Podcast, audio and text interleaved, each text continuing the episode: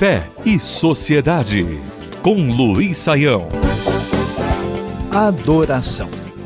Em 1963, o francês Pierre Boulle escreveu um livro que foi chamado La Planète des Singes, traduzindo O Planeta dos Macacos.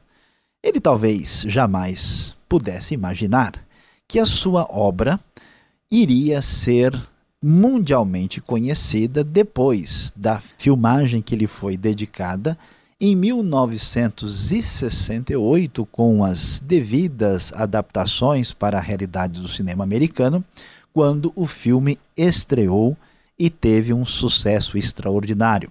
Muita gente talvez ainda se lembre do papel do protagonista Charlton Heston, que fez história no conhecidíssimo filme O Planeta dos Macacos. A série, uh, que nasceu a partir daí, fez tanto sucesso que chegou a colecionar cinco filmes diferentes. A história é um tanto quanto complexa e interessante, discute problemas humanos fundamentais, pois se trata de um astronauta que viaja e vai parar no futuro, e esse futuro encontra a Terra depois de uma catástrofe nuclear, agora dominada por macacos, macacos antropóides, chimpanzés, gorilas e orangotangos. Mas em toda esta narrativa que discute os problemas mais profundos da sociedade humana, um aspecto chama a nossa atenção. Num dos filmes, nós vamos encontrar ali alguns homens que viviam numa determinada localidade conhecida como a Zona Proibida. Estes homens, na verdade, eram mutantes, conhecidos como os sobreviventes da bomba.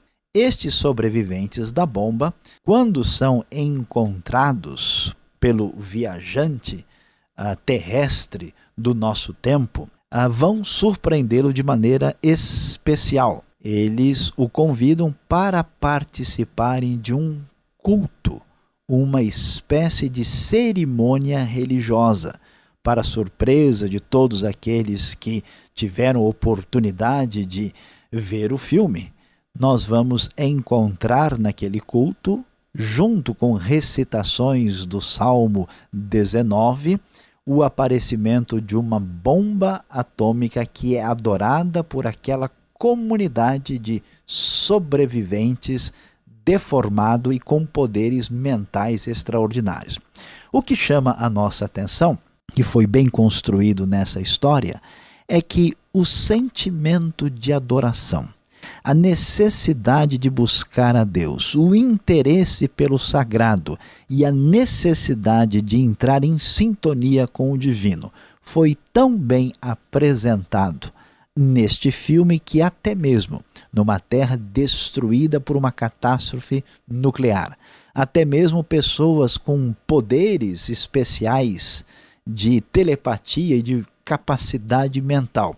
Até mesmo pessoas que vivem num contexto de absoluta falta de esperança não foram capazes de viver sem adorar alguma coisa ou algo que pudesse ser uma referência de Deus. Naquele contexto, a única coisa que sobrou, a bomba atômica, se torna um elemento sagrado. É, meu prezado ouvinte, não é possível fugir da realidade de Deus que existe no fundo do nosso coração. Se não adorarmos a Deus como ele merece, alguma coisa entrará em seu lugar, fazendo a indevida substituição. Fé e Sociedade o sagrado em sintonia com o dia a dia. Realização Transmundial.